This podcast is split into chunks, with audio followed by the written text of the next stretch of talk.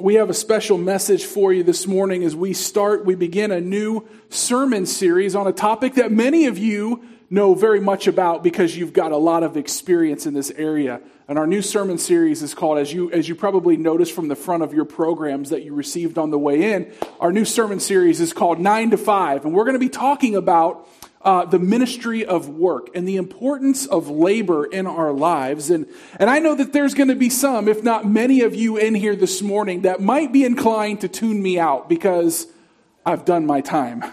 I've put in my years. I've put, I've paid into Social Security. I have saved up for retirement. I have long since retired. And there might be some of you that are like, Chris, I am very close to retirement. So I don't really think I need anybody teaching me or preaching to me about the importance of work because I have put my time in. But I want to remind us each and every one of us, no matter where we're at, my two daughters are here and they have yet to start in the workforce. And then there are some of you that have maybe been, been retired for, for multiple years. I think that there is something for each and every one of us this morning because we were all created to work, even in retirement. Now think about your retirement years. For those of you who are retired, I want to speak to you for just a moment because we are going to, we are going to speak to those who are still working for the, the majority of the service this morning. But even in retirement, you were created to work. You know, my parents, um, my dad in, in particular, he retired a couple years ago. He's 69 years old.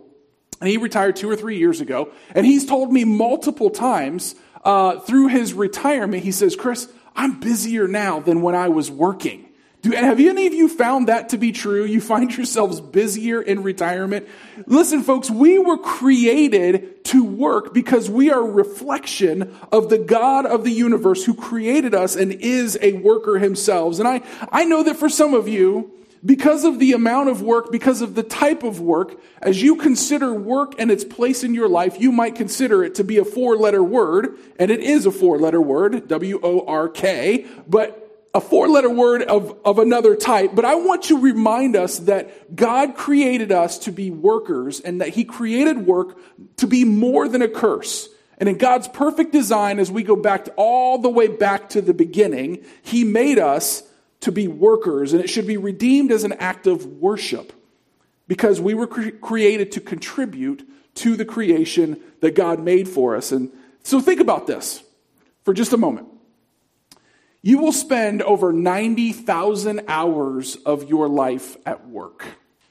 Almost 100,000 hours of our lives we will spend at work. That's nearly 40% of your life. 40% of the, of the days that you live and breathe, you will spend at work. And the sad reality is, is that a poll that was taken recently showed that two thirds of the people that were polled said that if they could be given another job, if they could have another job, if they could do something different than what they currently do, they would prefer to do another job. Many people go their whole careers in jobs that, that don't satisfy, that don't fulfill, that they don't enjoy, and they would rather do something else. If we're going to spend 40% of our lives doing this thing called work in order to make a paycheck, shouldn't we make sure that it is ministry? Shouldn't we make sure that it is meaningful? Shouldn't we make sure that it brings satisfaction? And I want to talk this morning about the purpose of work as we start this new series. And work is an important part of our life. And we can go all the way back to Ecclesiastes, Ecclesiastes chapter 3, where Solomon, the king of a nation, is writing about the importance of work. And he's asking this one question What is the purpose of all of my toil? Ecclesiastes 3 9 says this What gain has the worker from his toil? What's the purpose of our work? If we're spending 50 years, nearly 50 years of our lives earning a paycheck, what is the purpose beyond just making money and preparing for retirement? And I want to talk to you about that this morning because this is a question at some point each and every one of us probably have to be confronted with.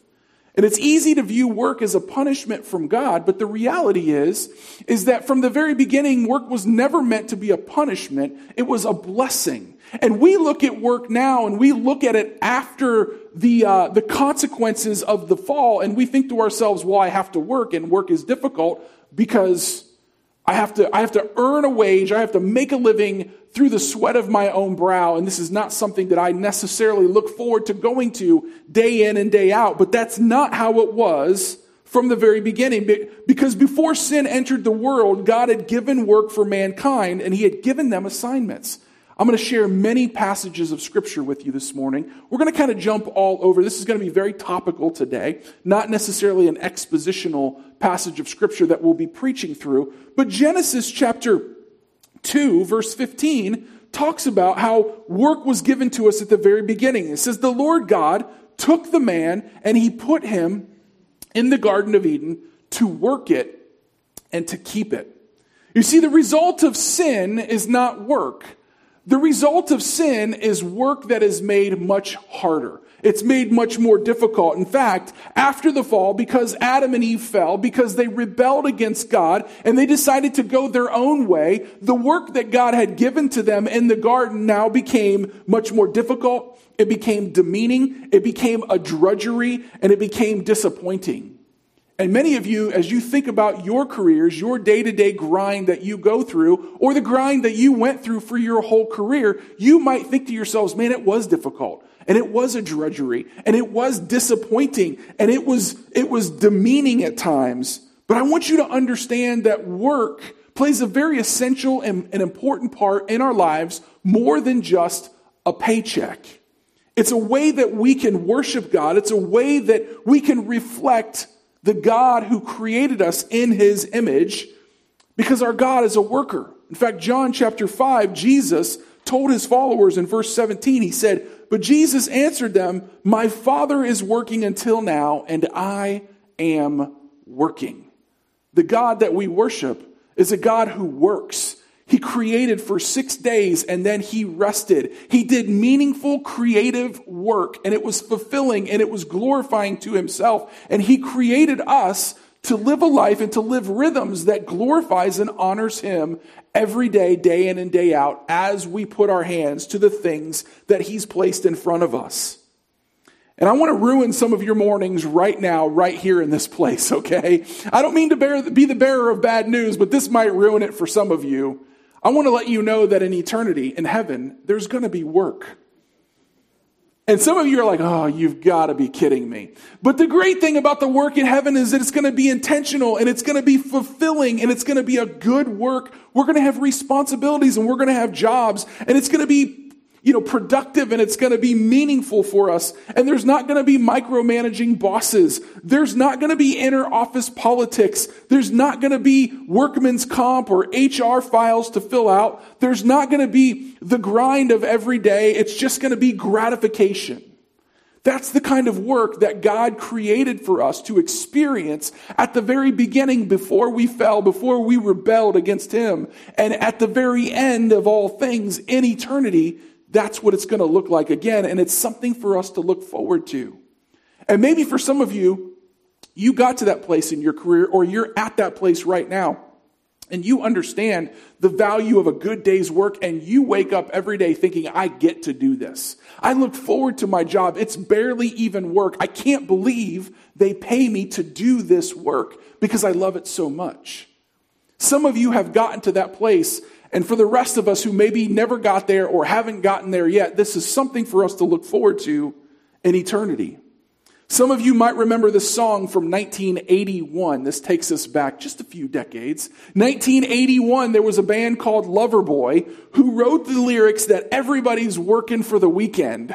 You probably remember those lyrics. Whether you know that song, if you heard the tune, it would probably come back to you. Those of you who have been around the sun just a few times. Everybody's working for the weekend. And then there are others of us that are just thinking about, I'm just trying to make it to retirement. I'm just trying to get to that point where I can mail it in, where I can kind of put it on cruise control. And here's the sad reality for many people in our culture.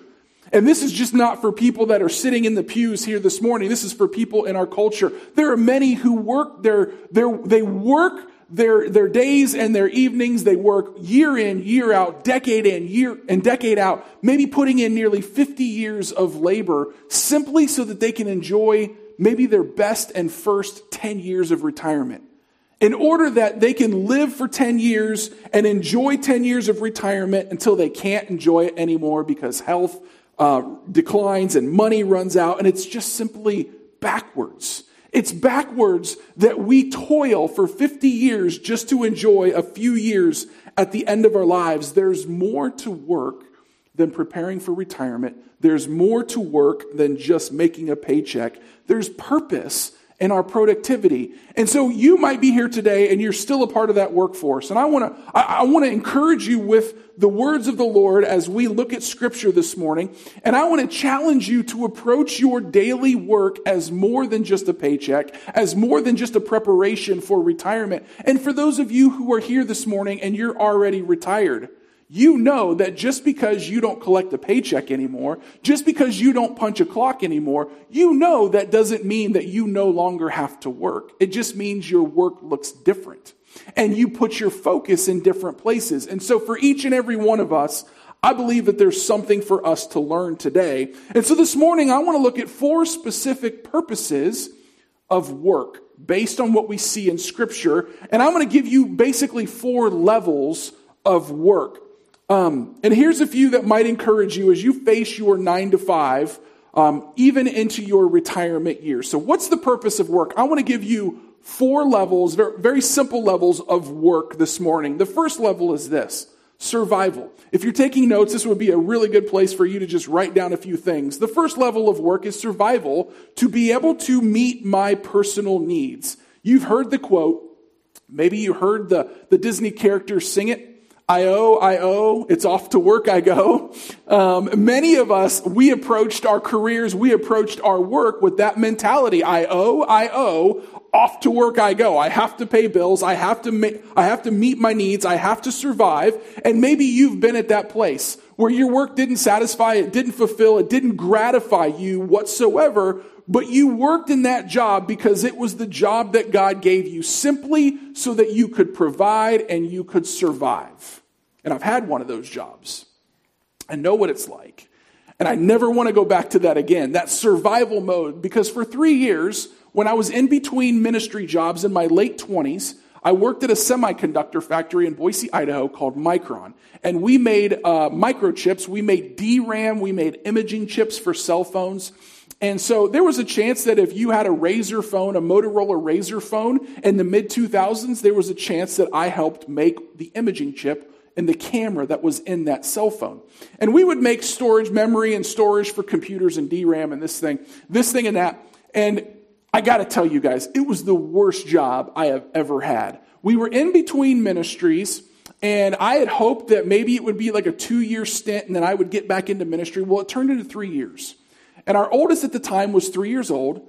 And my wife, when I quit my first ministry job, when I resigned from that, she was pregnant with our second daughter. And so I needed to collect a paycheck, first of all, and I needed to have good health insurance to be able to pay for this pregnancy. And so I did what I had to do. And I'm telling you, it was the most difficult season of our lives. I was working 12 hour shifts on the weekends, Thursday, Friday, Saturday night, every other Wednesday night. I would go in at 6:30 p.m.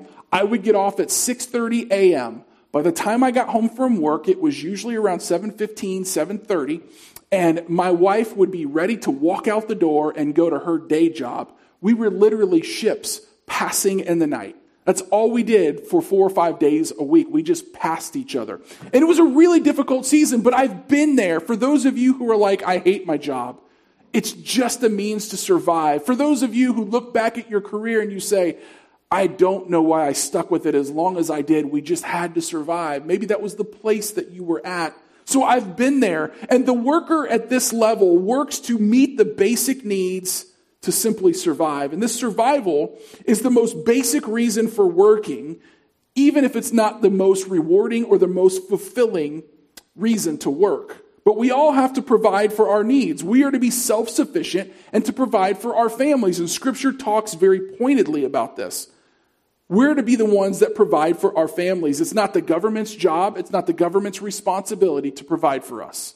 It's not the social services responsibilities to provide for us. It's not the church's responsibility to provide for us. It's our job to provide for us. Now, as a blessing, we do have these organizations and we do have these um, services in our country that help for those who cannot provide for themselves for whatever reason. But by and large, scripture tells us that it's our job to provide the needs for our family. In fact, 1 Timothy chapter 5 says this, but if anyone, in verse 8, but if anyone does not provide for his relatives and especially for members of his household, he has denied the faith and is worse than an unbeliever.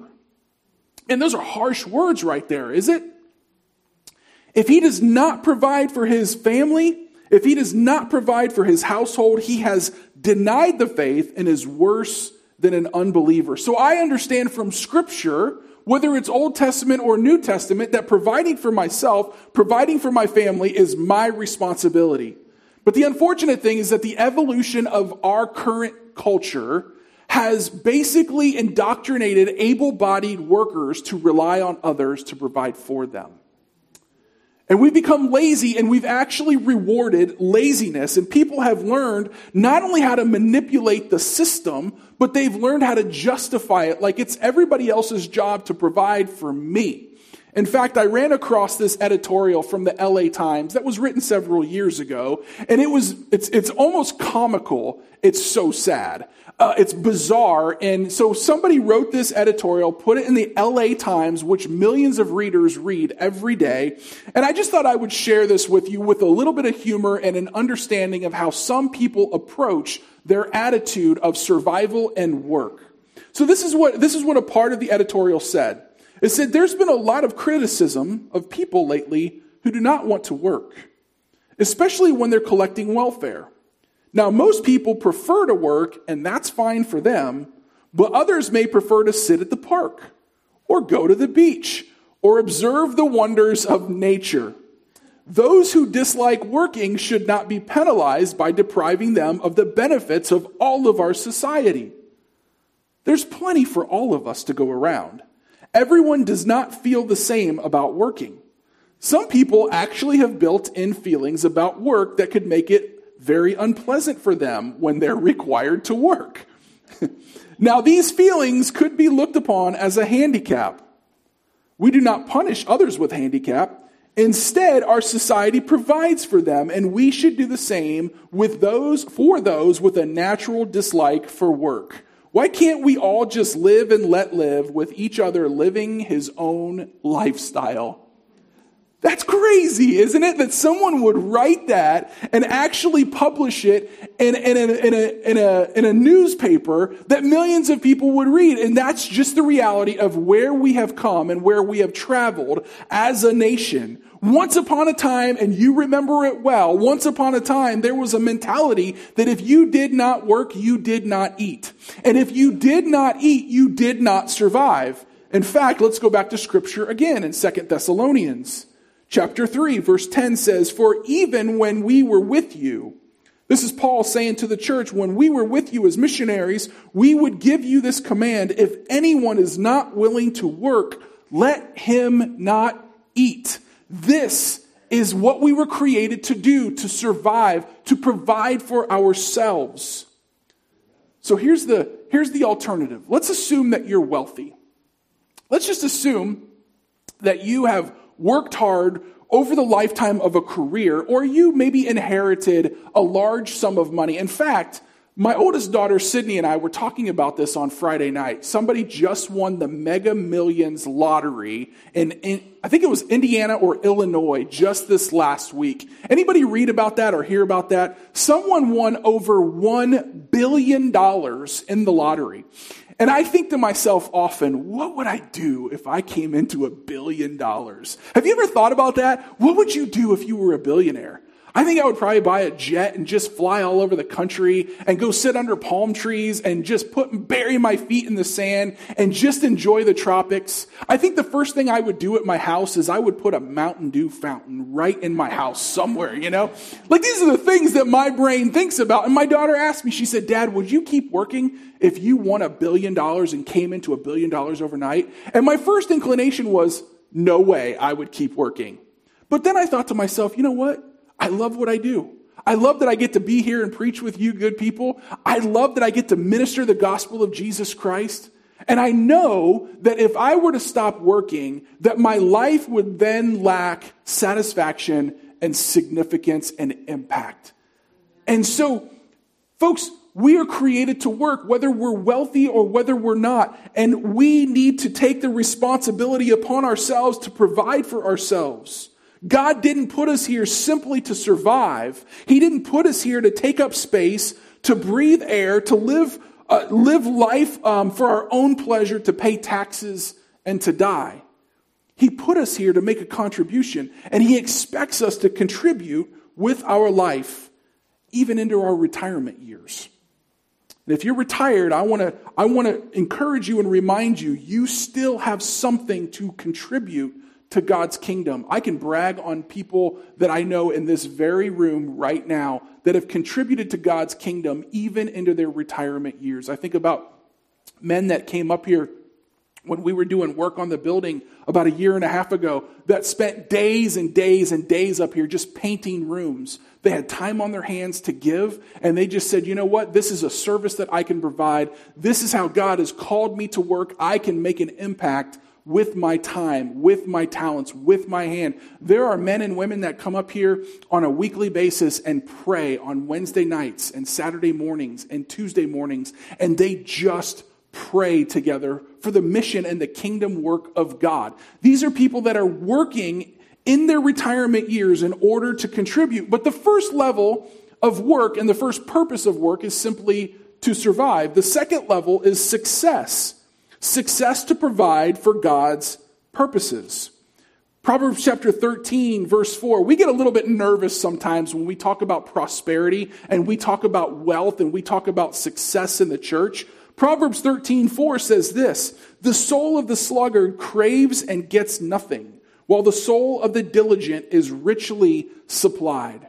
The diligent, the Bible says, are the ones that are richly supplied. They're the ones that find success because they, they toil and they work and they work with intention and they work hard. And I want you to understand this morning that there is a very significant difference between a prosperity gospel and between enjoying the prosperity that God gives you. Never would I stand up in front of you and preach a name it and claim it type of gospel. Well, if, if God says this is so and you, you give money in the offering plate or, or, or, or you follow the Lord or you send money into a televangelist, then God owes it to you to prosper you. That is not at all what I'm preaching. But scripture does tell us that there is nothing against wealth. There is nothing against success. What scripture is against, what God is against is selfishness and he's against greed, but he's not against success.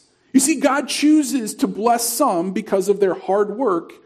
And I believe that as Christians, we should celebrate that. You should never feel guilty because you got a degree and you put in your time at work and you worked hard and God blessed you through a lifetime and the fruits of your lifetime of labor. I tell my parents, you know, they're in their retirement years again and they've got some money um, that they could enjoy. And I tell them all the time, Mom, Dad, enjoy it. Don't just worry about sending it and saving it all for us to pass down as an inheritance. Enjoy the fruits of your labor. You've worked for this. God has blessed you richly with this. And so learn to enjoy it. But the problem is, is my parents don't know how to enjoy it. They just want to, they want to sit at home and they enjoy their house and they don't like to travel. And I just wish that they would do some of those things, but that's just not the lifestyle that they live. But I, I, believe strongly that we celebrate, and Scripture celebrates, the successes of righteous people. Think about some of the wealthiest, most righteous men in the Bible, and women for that matter. Think about Abraham, and Moses, and Job, and David, and Solomon, and Lydia in the New Testament. These are some of the wealthiest people in their generation, in their time, in the world.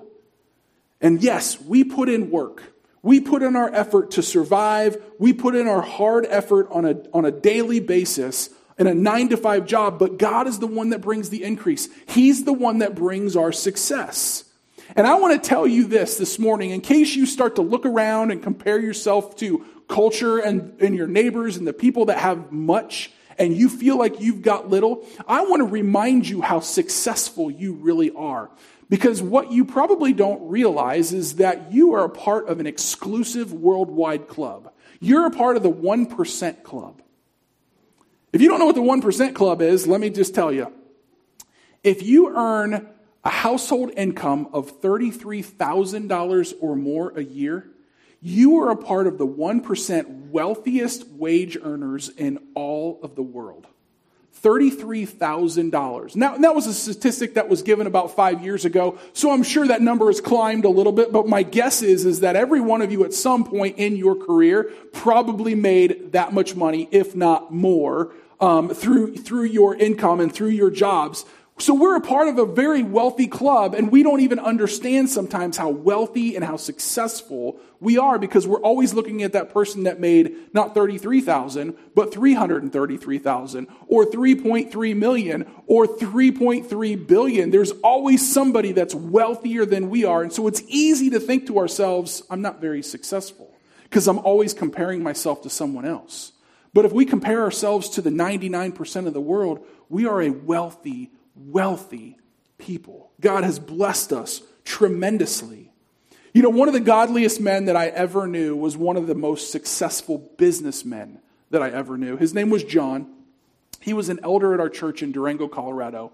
And he was a godly man. He actually gave my wife a job, and he was very generous to her and very good to her. But John was one of those guys that just had an ability to make money. Like you would watch him, and he just he, he, was wealthy, but he never flaunted it. He never talked about how much money he had, but you knew that he had it. Um, and he, he had nice things, right? Like he had a, a big house and he had a camper and he had a nice big diesel truck and he had property. But he never flaunted it. He never bragged about it. He was extremely humble, but he was the most generous person that I have ever met. In fact, he would never tell us this, but I know that secretly he and his wife, on a regular basis, maybe once a year, every couple of years, they would gift all of our pastors on staff and their families generous gifts. I'm talking like they would write checks to everybody on staff for like $500. Or one time it was like a thousand dollar check that they just wanted to bless us with, and they never told us it was them. Our treasurer at our church would never tell us, but I just knew. I always knew that it was John and his wife because that was their way. They were just naturally giving people. And so they had this really big house on like several acres of property, but they had this big house in order that they would take care of their elderly parents. They wanted their parents to live with them so that they didn't have to live in a nursing home. They would open their house up to guests. Anytime new people were, were coming into our church, they would have barbecues and get togethers, and they would always invite outsiders in to bring them into community. He had a big old diesel F 350 truck that would pull his big old fifth wheel camper, and he would let us borrow his truck every year to take luggage to kids' camp so we could haul luggage back and forth. And he would take his camper, he would park it up into the mountains, and he would let people that he was friends with, people in the church, and my wife and I in particular, he would let us camp over the weekend just so that we could enjoy God's creation because we couldn't afford our own camper. He was one of the most generous people that I ever met. And this is what he used to say about his day job. He was very wealthy, he, he, he was very successful, but he said this He said, Chris, I simply do my day job in order to support my church habit. He had a church habit. He just wanted to do the work of the kingdom. He wanted to do the work of the gospel. And he did this day job because he knew if he found success in it, he would find significance in his ministry. He would find significance in the kingdom of God. And so, folks, success is not, I want you to understand, it's not always defined by prosperity or power or position, but oftentimes it is. And we can look at scripture and some of the most successful people in the scripture tells us that they were smart managers or smart investors of the things that God had placed in their hand. In fact, you look at Matthew chapter 25, and it's the parable of the talents. And the servant comes back after giving each of his, uh, each of his, um, the master comes back after giving each of the servants a, a certain amount of, of money or talents, and he expected them to invest it. And two of them did. And what did those two hear each time when he came back and checked in on his affairs? He said, well done, good and faithful servant. Well done, good and faithful servant, because they invested the money. They didn't all return the same amount. They didn't all end up with equal amounts of money, but they were responsible and good managers of the money that they were given and they invested it wisely and smartly and they found success. However, on the flip side, if you remember back to the New Testament, you heard the story of the rich young ruler where Jesus is approached by this young man who has kept all of the law of the prophets. He's done everything that is in the Old Testament in the law, and he says, Jesus, what must I do to be saved? I've kept the law from my youth. I've done everything that the Bible says. What must I do to find success? What must I do to find salvation? And Jesus said to himself, I know what has your heart. He said, Take all that you have, sell it, and give it to the poor, and then you will find treasures in heaven. And what happened with the rich young ruler? He couldn't do it because he didn't own his stuff, his stuff owned him. He couldn't do it because he had much wealth. And we look at the rich young ruler now and we say, that's not necessarily the picture of a success story. Folks, at the end of our days, you may never make a million dollars. You may never climb all the way to the top of that corporate ladder. You may never have a book written about you or your name in a plaque on the front of a building. You may never be a global influencer, but that doesn't mean that you haven't been successful. Biblical success is faithfully stewarding what God places in your hand through the work that He gives you. So the question is not really about whether you're successful or not. The question is, what are you doing with the success that God has given you? That's the second level of our work. The third level, and we'll move a little quickly, is satisfaction. The third level, once we've moved beyond survival and then success, we move to satisfaction to utilize my God given shape. Every one of you have been gifted by God. And most of us, you're probably at this place where you've already arrived. You've already found that survival mode. You've moved past it. You've survived all of these years. You've already found some level of success. And now you're to the point where you're like, I want to know that my life is significant. I want to know that, I, that there's satisfaction spiritually. You want that satisfaction of knowing that you're contributing to something that is unique, something that only you can give back to the world, something that only you can serve the world with. Every one of us have been shaped for service. Did you know that? Every one of you have gifts. You have talents and abilities. You have a shape, as we like to talk about it. SHAPE is an acronym for spiritual gifts, heart, abilities, personality, and experiences. And every one of you have been uniquely shaped by our Creator God in order to contribute to your world and in your generation. And He wants you to make a significant contribution, not only in the church that you serve at, but in the workplace that you go into every day. And when you use your God given talents and gifts, it, it brings gospel fulfillment and it brings personal satisfaction. And everything that makes up who you are was given to you as a gift from God so that you can be God's gift to the world that you go into. Ephesians chapter 2, verse 10 says this For we are his workmanship. We are the handiwork of God. He worked to create us, and we are that workmanship created in Christ Jesus for good works, which God prepared beforehand that we should walk in them. Work is a place for you to utilize your shape to make a significant contribution to the world beyond your own personal success. And God has wired each and every one of us differently. He's wired each and of us, each of us uniquely in order that we can get all the different things done. You know, some of you in here this morning, you love numbers. Any like number crunchers, Excel spreadsheet people, like fine details? Anybody like that this morning? You just like the details. Okay, I don't see any hands, but I see fingers doing this.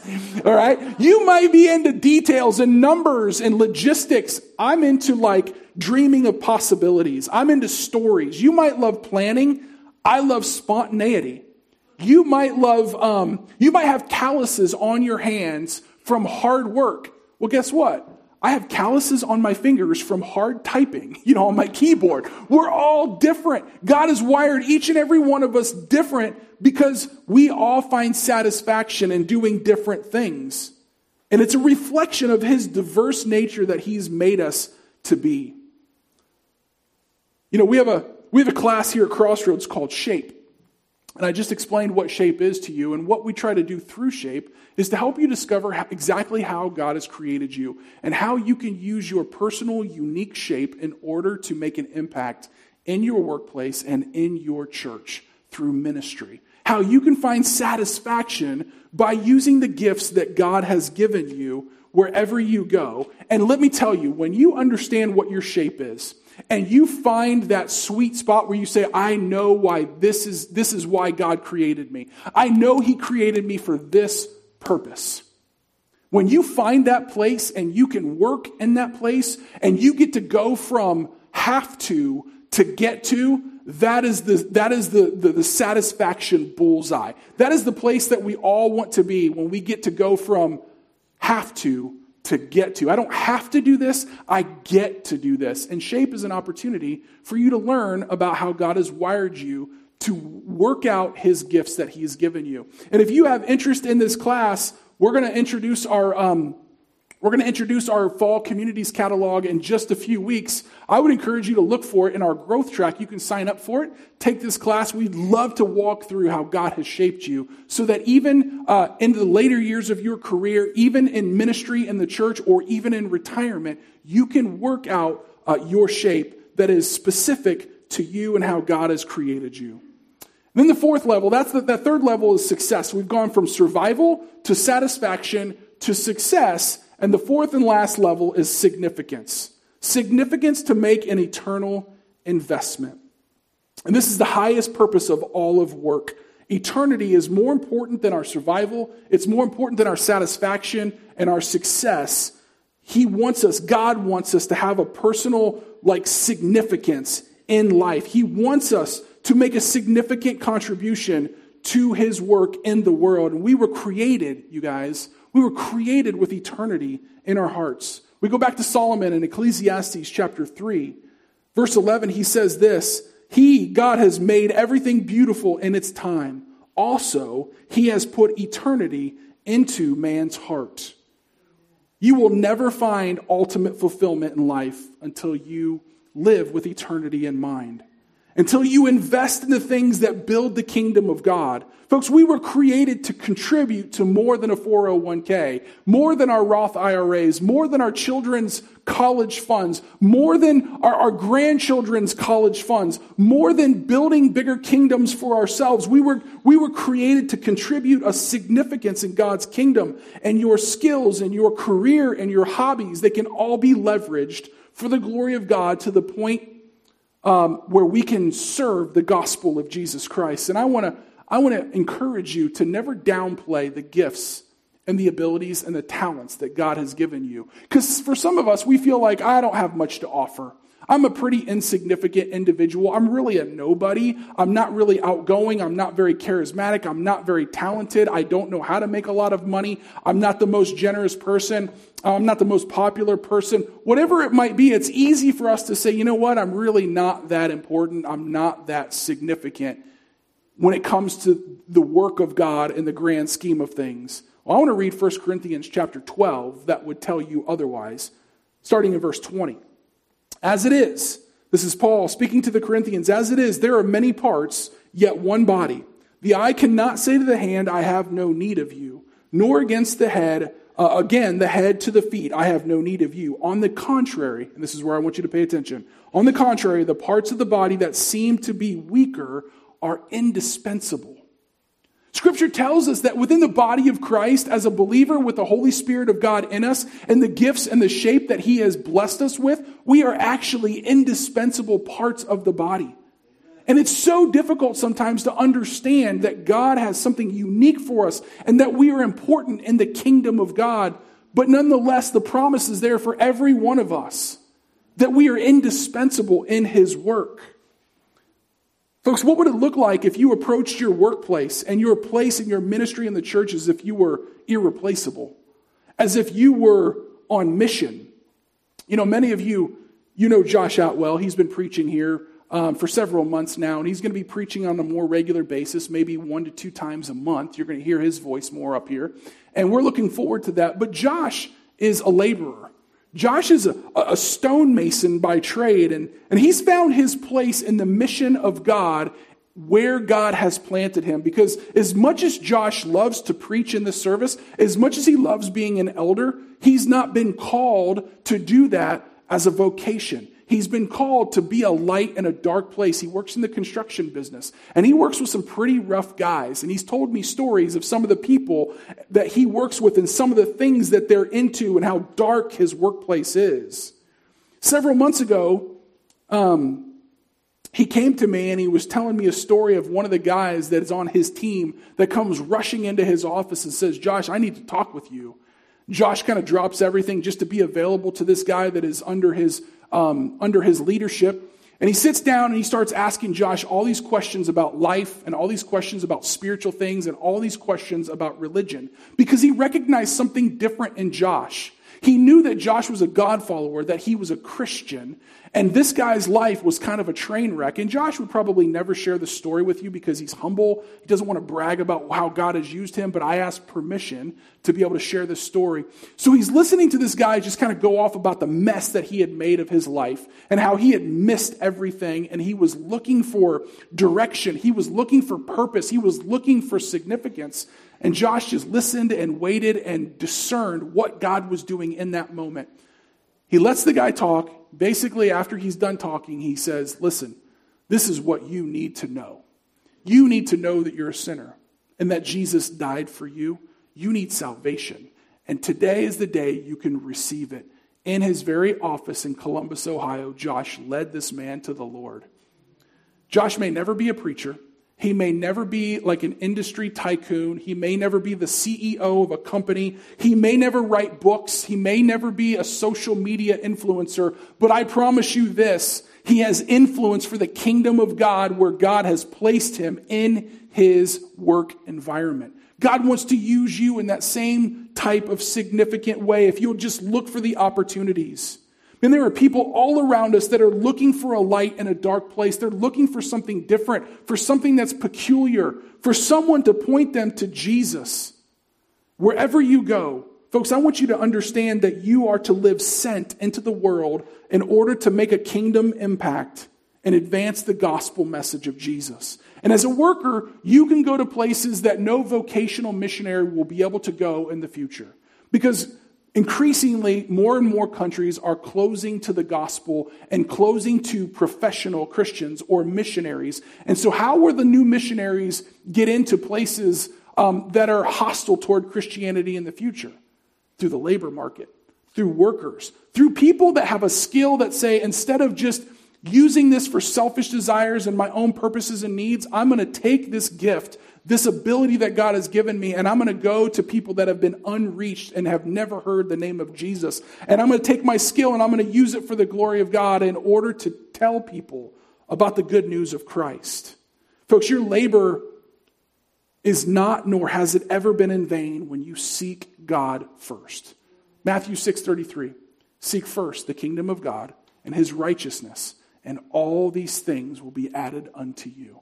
If we seek God first, He will bring not only survival, not success, not satisfaction, but He'll bring significance if we, if we seek Him first in our work and in our jobs. And our goal at the end of our days, whenever retirement is for you, whenever you cross that, cross that threshold into heaven, our goal is not to get to God and say, God, look at all the money that I saved. God, look at all the money that I earned and look how big my 401k was and how big my investment portfolio was. God, look at all the money that I spent in the big house and the swimming pools and the multiple cars and all the toys that I purchased.